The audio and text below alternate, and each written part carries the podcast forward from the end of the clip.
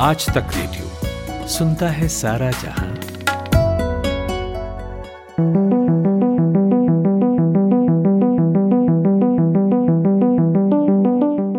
आज फरवरी महीने का पहला दिन है। आज बजट का दिन है।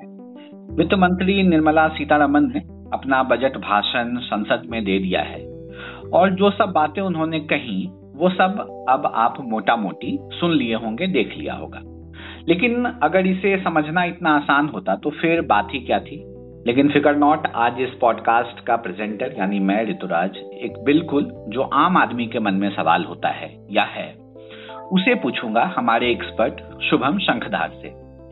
उसके बाद अगर आपको इस बजट का एक एक धागा ना अलग अलग दिखने लगे तो कहिएगा। और मेरा फोकस सिर्फ उन चीजों पर होगा जिसका सीधा नाता आपसे, आपकी डेली लाइफ से या आपके घर परिवार से है। शुभम सर हमारे साथ जुड़ गए हैं। वेलकम शुभम। Thank you.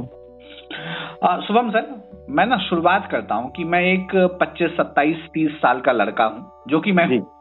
अब मानिए कि मैं एक नौकरी करता हूँ, मेरी जो मंथली तनख्वाह है वो पच्चीस, तीस, पैंतीस हजार रुपए है। पहला सिचुएशन। दूसरा कि एक लड़का है जो पच्चीस साल का है, वो अभी मार्केट में आया है और वो अपने लिए नौकरी तलाश रहा है। और तीसरा एक लड़का जिसके पास डेढ़ दो साल से नौकरी थी, वो पच्चीस, तीस, पैंतीस हजार रुपए कमाता था, लेकिन पेंडेमिक में उसकी नौकरी चली गई।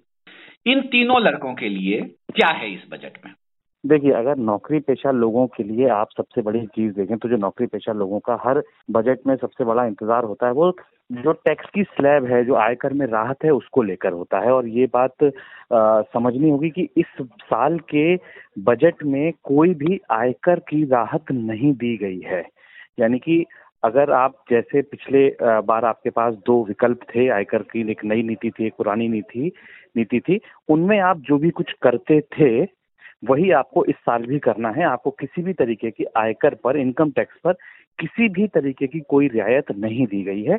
एक चीज यहाँ पे बस जो दी गई है, जो आपके इस तीनों एज वर्ग के लिए मुझे लगता है काम की चीज हो सकती है कि अगर ऐसे व्यक्ति जिसकी छोटी तनख्वाह है या तीस पैंतीस चालीस हजार रुपये आपने जो तनख्वाह बताई और उसने होम लोन ले रखा है, तो जो इस साल होम लोन पर एक डेढ़ लाख रुपए अतिरिक्त छूट थी इनकम टैक्स में कि अगर आप ब्याज पर दो की जगह साढ़े तीन लाख रुपए तक की आयकर में रियायत ले सकते थे, उसको एक साल के लिए और बढ़ा दिया गया है। लेकिन इसके अलावा आयकर के लिहाज से इस पूरे बजट में कोई भी बड़ी घोषणा नहीं है। दूसरी बड़ी चीज ऋतुराज, जो आपने कहा कि जो रोजगार ढूंढ रहा है, रोजगार प्रत्यक्ष रूप से अगर आप देखें तो किसी घोषणा का हिस्सा नहीं थे आ, आ, कि जिससे ये कहा गया हो कि इतने रोजगार सरकार इस साल देना चाहेगी, किसी घोषणा के साथ इस तरीके की बात नहीं कही गई। लेकिन आ, एक चीज निश्चित तौर पर है कि सरकार जब इकोनॉमी में पैसा डाल रही है, जब सरकार ये कह रही है कि हम साढ़े पांच लाख करोड़ का कैपिटल एक्सपेंडिचर करेंगे, तो निश्चित सी बात है इसको सरकार का ये मानना है कि वो कंस्ट्रक्शन जैसी एक्टिविटी में, सड़कों को बनाने में, पुल को बनाने में, बिल्डिंग्स को बनाने में इसका एक हिस्सा लगाएगी, जो कहीं ना कहीं किसी ना किसी तरीके से अर्थव्यवस्था में जो रोजगार है उसको बढ़ावा दे सकती है। लेकिन ये अप्रत्यक्ष है, ऐसा इसको हम नहीं कह सकते कि कल कोई बड़ा प्रोजेक्ट शुरू हो रहा है और परसों से आपको नौकरी मिलने लगेगी। तो अगर आप देखें तो आ, मायूसी उन लोगों को हो सकती है जो इस बजट के बाद नौकरी देख रहे थे, उन लोगों को मायूसी हो सकती है जो इस बजट के बाद ये उम्मीद कर रहे थे कि हमारे हाथ में ज़्यादा पैसा आएगा, सरकार हमारे हाथ में ज़्यादा पैसा खर्च करने के लिए छोड़ेगी। इस बजट में मोटे तौर पर ऐसा कुछ भी नहीं है। ठीक है, अब मैं थोड़ा सिचुएशन चेंज करता हूं शुभम, उसके बाद आप बताइएगा कि जिनकी हालत ऐसी है उनके लिए क्या है।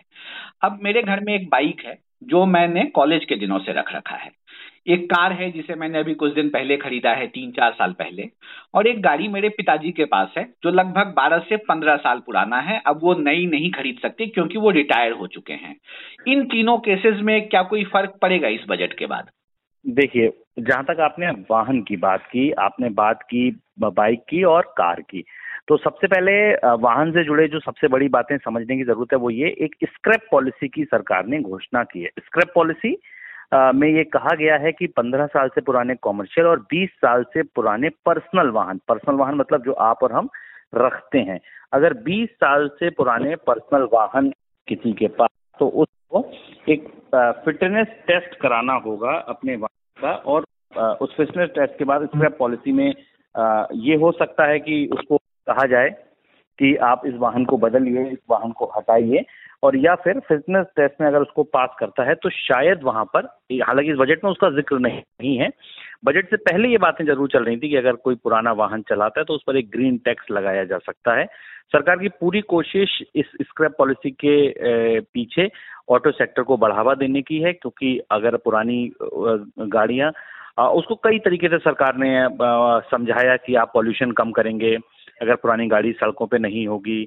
इसके अलावा अगर आप देखेंगे तो डीजल और पेट्रोल की जो खपत है वो आपकी कम हो जाएगी, क्योंकि आप नई गाड़ियां कर लेंगे तो माइलेज उसका बेहतर होगा। इसके अलावा अगर आप देखें तो पुरानी गाड़ियां अगर सड़कों से हटेंगी, उनकी जगह नई लेंगी, तो इससे आपकी अर्थव्यवस्था को सहारा मिलेगा, बूस्ट मिलेगा। और स्क्रैप पॉलिसी की मांग बहुत लंबे समय से इंडस्ट्री भी कर रही थी, और बहुत सारे जो हितधारक इससे जुड़े हुए थे, चाहे वो पर्यावरण के नजरिए से हों, चाहे वो ऑटो उद्योग के नजरिए से हों, सरकार के पास ये हमेशा अर्जी लगा रहे थे कि एक स्क्रैप पॉलिसी की जरूरत भारत में बहुत लंबे समय से है, और जिसको सरकार ने अब आगे बढ़ाया है इस बजट में। तो एक तो ये हुआ। दूसरी चीज वाहन से जुड़ी, आप ये समझिए कि पेट्रोल और डीजल, इन दोनों पर सरकार ने आ, सेस बढ़ा दिया है, एग्री सेस, चार रुपए का डीजल पर और ढाई रुपए का पेट्रोल पर। इसका सीधा असर आप पर या हम पर इस इसलिए नहीं पड़ेगा अभी, क्योंकि सरकार ने कहा है कि इसको जो तेल वितरण कंपनियां हैं उनके लेवल पर, उनके जो मार्जिन्स हैं या जो उनका कमीशन है उसके लेवल पर, या सरकार अपने किसी और मद में इसको एडजस्ट करेगी। हालांकि सीधा ग्राहक को उसका कोई असर नहीं होगा, लेकिन देर सवेर अगर पेट्रोल डीजल में ये सेस बढ़े हैं, अगर कच्चे तेल की कीमतें और बढ़ती हैं, जो लगातार बढ़ रही हैं, हमने ऐतिहासिक निचले स्तर से पेट्रोल क्रूड ऑयल की कीमतों में तेजी देखी है लगातार, अगर ये तेजी और बढ़ती है तो निश्चित तौर पर आने वाले दिनों में पेट्रोल डीजल महंगा हो सकता है। तो एक ये आप आ, समझ सकते हैं कि अगर आप वाहन चलाते हैं तो आपको महंगे ईंधन की मांग झेलनी पड़ सकती है। ठीक है।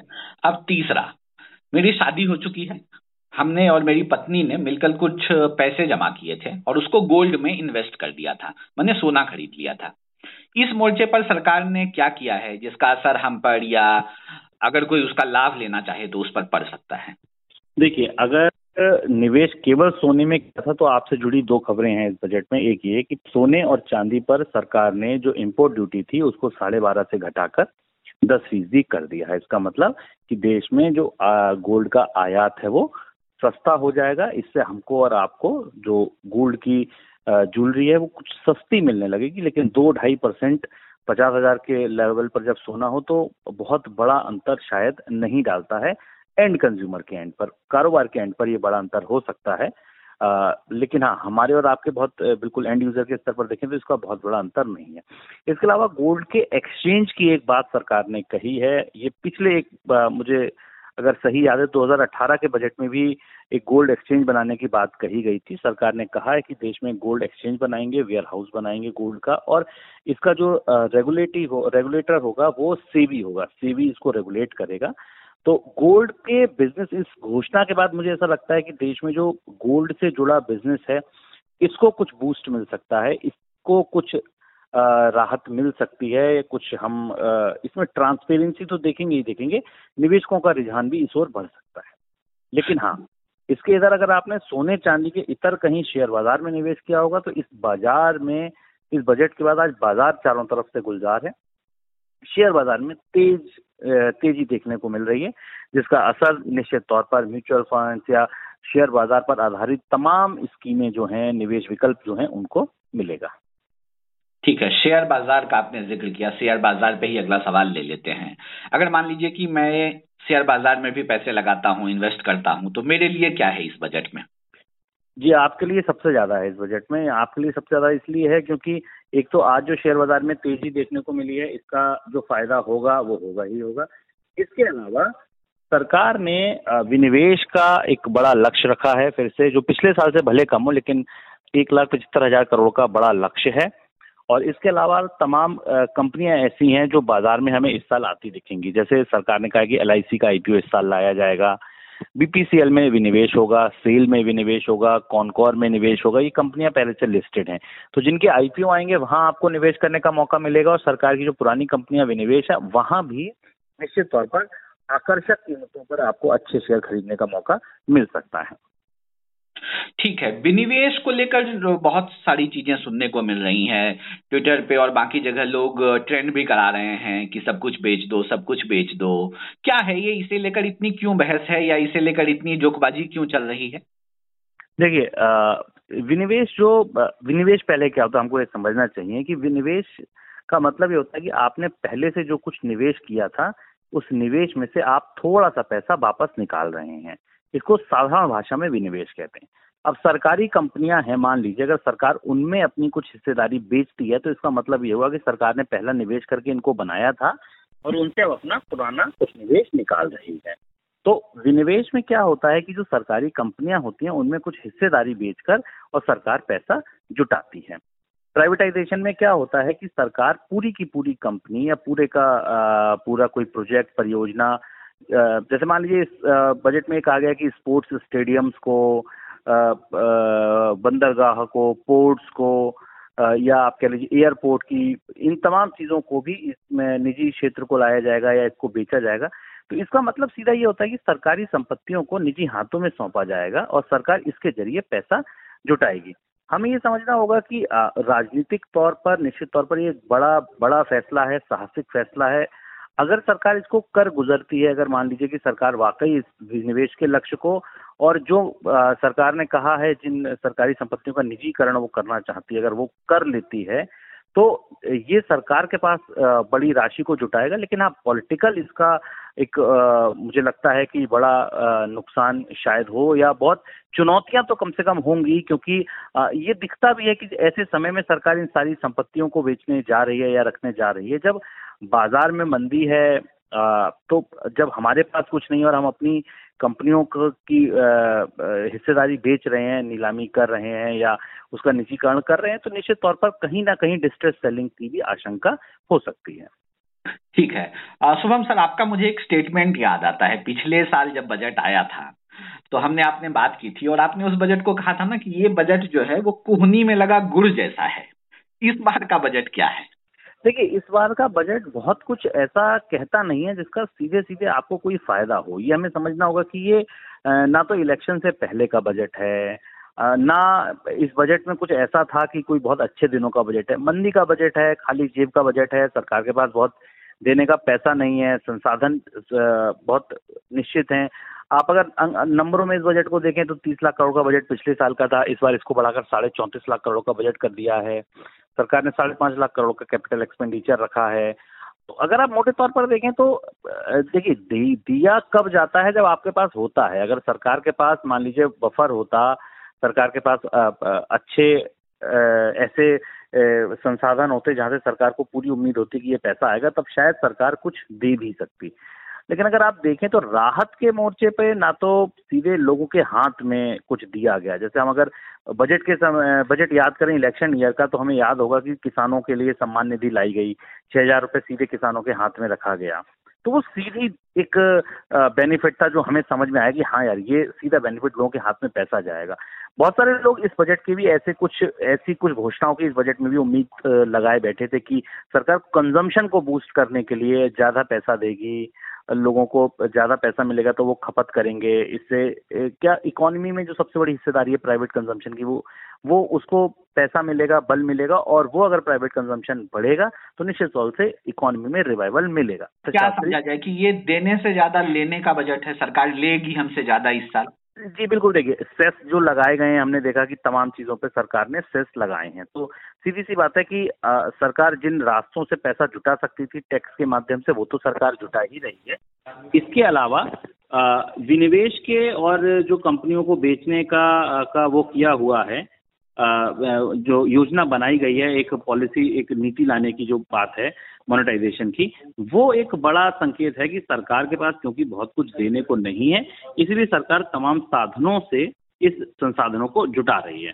अगर आप बजट की मोटी एक बात मैं आपको समझाऊं, बहुत आसान तरीके से अगर आपको समझना चाहें तो आ, जो कर्ज है, सरकार इस बार कर्ज भी आ, सबसे ज़्यादा कर्ज की हिस्सेदारी होगी सरकार के पास, जो सरकार पैसा जुटाएगी खर्च करने के लिए। मतलब अगर सरकार का साढ़े चौंतीस लाख करोड़ का बजट है, इसको अगर आप सीधी भाषा में समझिए, आपको साढ़े चौंतीस रुपये अगर पूरे साल में खर्च करने हैं तो वो पैसा आएगा कहाँ से? कहीं से तो आपको पैसा लाना पड़ेगा। तो वो पैसा या तो टैक्सेस से आएगा, या वो विनिवेश से आएगा, या वो सरकारी संपत्तियों की बिक्री करके आएगा, उनके मोनेटाइजेशन से आएगा, या उधार लेकर आएगा। यही चार तरीके हैं मोटे मोटे।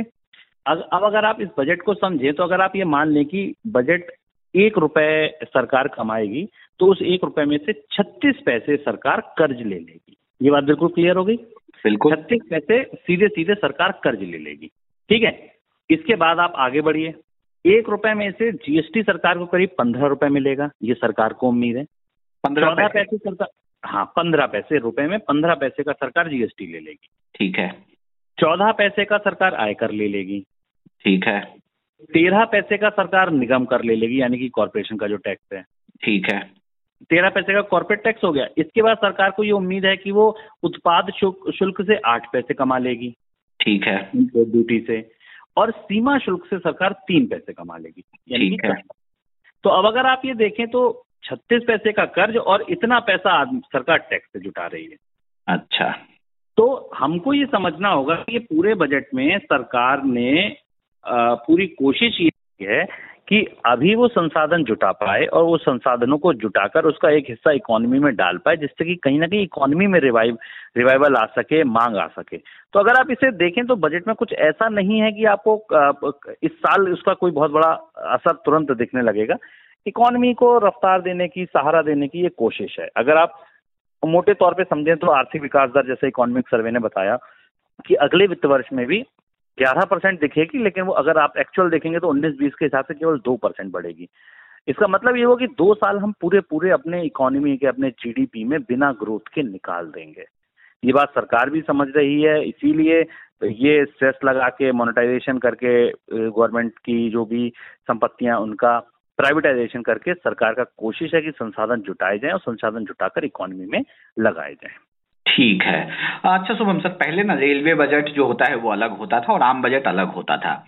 समझ में आ जाता था कि भैया रेलवे में ये ये हुआ है और बाकी चीजों में ये ये हुआ है। अब रेलवे और आम बजट एक साथ ही आता है, तो रेलवे के क्षेत्र में क्या क्या हुआ इस बजट में? जी, रेलवे की जहाँ तक बात है तो रेलवे का बजट पहले अलग बजट आता था ऋतुराज, लेकिन इस बार आ, मतलब अब रेलवे का बजट भी आम बजट का हिस्सा होता है और रेलवे को आम बजट में से ही एक राशि आवंटित कर दी जाती है। तो इस बार रेलवे को जो राशि आवंटित की गई है वो रिकॉर्ड एक दशमलव एक जीरो लाख करोड़ रुपए की की गई है और ये रिकॉर्ड राशि है, जिसमें से अगर आप देखें एक दशमलव सात जीरो सात लाख करोड़ कैपिटल एक्सपेंडिचर के लिए दी गई है। यानी कि एक बड़ा कैपिटल एक्सपेंडिचर रेलवे के माध्यम से सरकार कराना चाहती है और इसके लिए जो पैसा दिया गया है उसमें से एक बड़ी राशि कैपिटल एक्सपेंडिचर के लिए दी गई है। कैपिटल एक्सपेंडिचर में इलेक्ट्रिसिटी, तो इलेक्ट्रिफिकेशन है लाइनों का, मानव रहित क्रॉसिंग को खत्म करना है, नए डेडिकेटेड फ्लाइट कॉरिडोर का काम पूरा करना है, इसमें ये सारा पैसा खर्च किए जाने की योजना है। ठीक है, रेलवे आपने समझा दिया। ये बजट जो है सर, शुभम सर, जैसा हम लोग अपने मनी मैनेजर प्रोग्राम में भी बात कर रहे थे कि आम दिनों का बजट नहीं है, ये जो है एक मंदी का बजट है। कोरोना के कारण मंदी आई।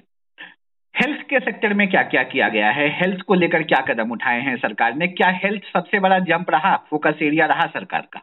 देखिए, हेल्थ से ही दरअसल इस बार बजट शुरू हुआ। बस ये सरकार ने कहा कि कोविड के बाद ये चुनौतियों का बजट था और चुनौतियों के बजट में सरकार ने जो भी प्रयास किए हैं ये भी दिखाने की कोशिश की है कि हेल्थ जो है वो सरकार के फोकस में है। ये वित्त मंत्री ने अपने बजट भाषण के दौरान बोला कि हम दो वैक्सीन आ गई हैं, दो वैक्सीन जल्दी आने वाली हैं और सरकार ने वैक्सीन को लगाने के लिए, वैक्सीन देने के लिए जनता को करीब पैंतीस हजार करोड़ रुपए का आवंटन किया और ये कहा है कि ये आवंटन आगे भी बढ़ाया जा सकेगा जा, जा सकता है अगर जरूरत पड़ती है तो। इसके अलावा एक आत्मनिर्भर स्वास्थ्य पॉलिसी की भी बात की गई, जिसके लिए चौंसठ हजार करोड़ रुपए अलग से नेशनल हेल्थ मिशन के इतर चौंसठ हजार करोड़ रुपए से ज्यादा का आवंटन किया गया है, जिसमें सरकार ने ये कहा है कि गाँव में या जो टर्शरी सेंटर्स हैं वहाँ पर उनमें सरकार पैसा देगी, उनको दुरुस्त करेगी। इसके अलावा इमरजेंसी सेंटर खोले जाएंगे। तो स्वास्थ्य को लेकर अगर आप ओवरऑल बजट की बात करें तो वो एक सौ सैंतीस परसेंट बढ़ा दिया गया है। ये पहले से भी लग रहा था कि कोविड के दौरान जो हमने देखा कि तमाम स्वास्थ्य का जो ढांचा था, स्वास्थ्य का जो बुनियादी ढांचा था, इस पर काफी असर पड़ा है। इसकी वजह से तमाम चुनौतियां सामने आई, तमाम दिक्कतें सामने आई और तमाम लोगों ने ये कहा कि एक जरूरत है कि बजट में बड़ा एलोकेशन स्वास्थ्य के लिए किया जाए, और वही हमने देखा। स्वास्थ्य के लिए बड़ा एलोकेशन यहाँ पर सरकार ने किया है। ठीक है, स्वास्थ्य की बात हो गई। आ, ऐसे समय में यह बजट आया है जब कृषि आंदोलन चल रहा है। किसानों के लिए क्या क्या है इस बजट में? देखिए, सरकार ने कई आंकड़े बजट के माध्यम से बताए और ये कहा कि सरकार लगातार किसानों के हित में काम कर रही है। लगातार किसानों के लिए उन्होंने कुछ आंकड़ों में ये भी बताया कि तैंतालीस लाख से ज़्यादा वीट किसानों को पैसा दिया गया। गेहूं के किसान, पैडी के किसान के लिए भी बड़ी सरकारी खरीद की गई और लगातार सरकार उनके लिए प्रयास भी कर रही है। और एमएसपी पर खरीद हो सके, इसके लिए सरकार ने एक बजट में अलग से प्रावधान भी किया है, जिसमें कहा गया है कि सरकार बजट में प्रावधान करके चलेगी वो एमएसपी पर किसानों की ज्यादा से ज्यादा फसल खरीद सके। तीनों कृषि बिल का कोई जिक्र नहीं था आज के बजट में, लेकिन हाँ, किसानों की बेहतरी के लिए सरकार काम कर रही है, ये बिल्कुल कहा गया। एक इम्पॉर्टेंट चीज ये थी कि आ, कुछ तमाम आ, ऐसी एग्री कमोडिटीज जो देश में भी आ, पैदा होती है, उनको सहारा मिल सके, इसके लिए सरकार ने इम्पोर्ट ड्यूटी कुछ एग्री प्रोडक्ट्स पे बढ़ा भी दी है। ठीक, और अंत में मैं एक बार फिर से वो आम लड़का बन जाता हूँ। बजट में ना सर आंकड़े बहुत होते हैं और उस आम लड़के को ना बहुत ज्यादा आंकड़ा समझ में आता नहीं है। तो अगर आप चार पांच जो बड़े बड़े आंकड़े हैं इस बजट में, अगर उसको बहुत आसानी से समझा दे अंत में, तो ऐसा लगता है कि शुरू से लेकर अंत तक जो बीस पच्चीस मिनट समय खपाया है, सब चीजें समझ में आ जाएंगी। देखिए, पांच बड़े आंकड़े अगर आप समझना चाहते हैं तो सबसे बड़ा आंकड़ा सरकार का ये जो बजट है, ये पूरा साढ़े चौंतीस लाख करोड़ रुपए का बजट है। साढ़े चौंतीस लाख करोड़ रुपए सरकार खर्च करेगी अगले वित्त वर्ष में, ये इसका मोटा मतलब है। साढ़े चौंतीस लाख करोड़ इस साढ़े चौंतीस लाख करोड़ रुपए में से सरकार बारह करोड़ रुपए बारह लाख करोड़ रुपए साढ़े चौंतीस लाख करोड़ रुपए में से बारह लाख करोड़ रुपए सरकार कर्ज लेगी।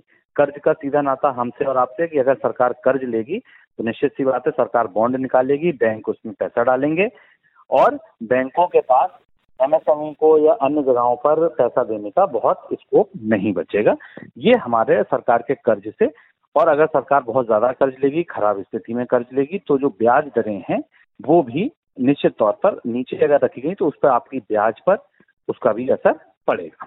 इसको ऐसे समझे कि सौ रुपए थे बाजार में, पहले सरकार दस रुपए कर्ज लेती थी और नब्बे रुपए आम लोगों को कर्ज और कंपनियों को कर्ज के लिए रखा जाता था। अब सरकार ही चालीस, अब अगर सरकार ज्यादा कर्ज लेगी तो निश्चित सी बात है कि पैसा बैंकों पे कम बचेगा, तो जो और बिजनेसेस को बूस्ट देने के लिए कर्ज की जरूरत है उनके लिए कम हिस्सा बच पाएगा। ये हो गई दूसरी बात, दूसरा बड़ा आंकड़ा। पहला आंकड़ा साढ़े चौंतीस लाख करोड़ का बजट, दूसरा आंकड़ा बारह लाख करोड़ लोग करोड़ रुपए सरकार बाजार से कर्ज लेगी।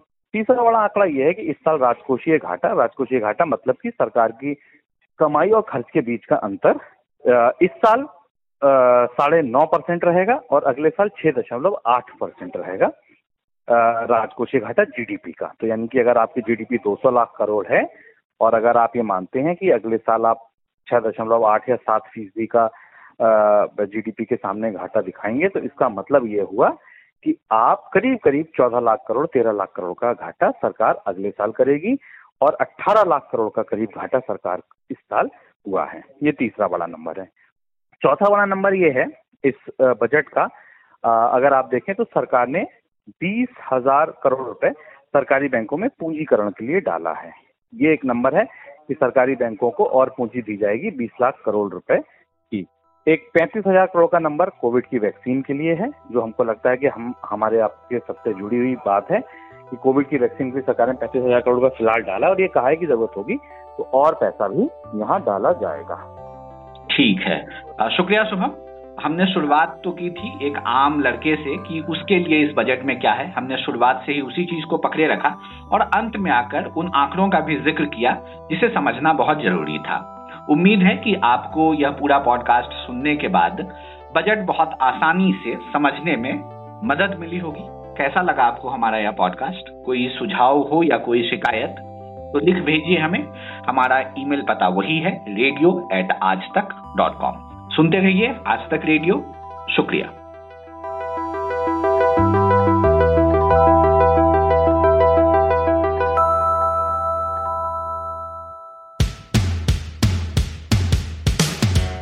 तक रेडियो आज तक डॉट इन स्लैश रेडियो ये हमारा पता है, लेकिन हम आपके पसंदीदा ऑडियो प्लेटफॉर्म्स पर भी हैं। Google podcast, Apple podcast, Spotify, Jio Saavn जैसे ठिकानों पर भी आप हमें सुन सकते हैं। और अगर यूट्यूब आपकी पसंदीदा जगह है तो वहाँ पर भी हमें सब्सक्राइब कीजिए। आज तक रेडियो सुनता है सारा जहां।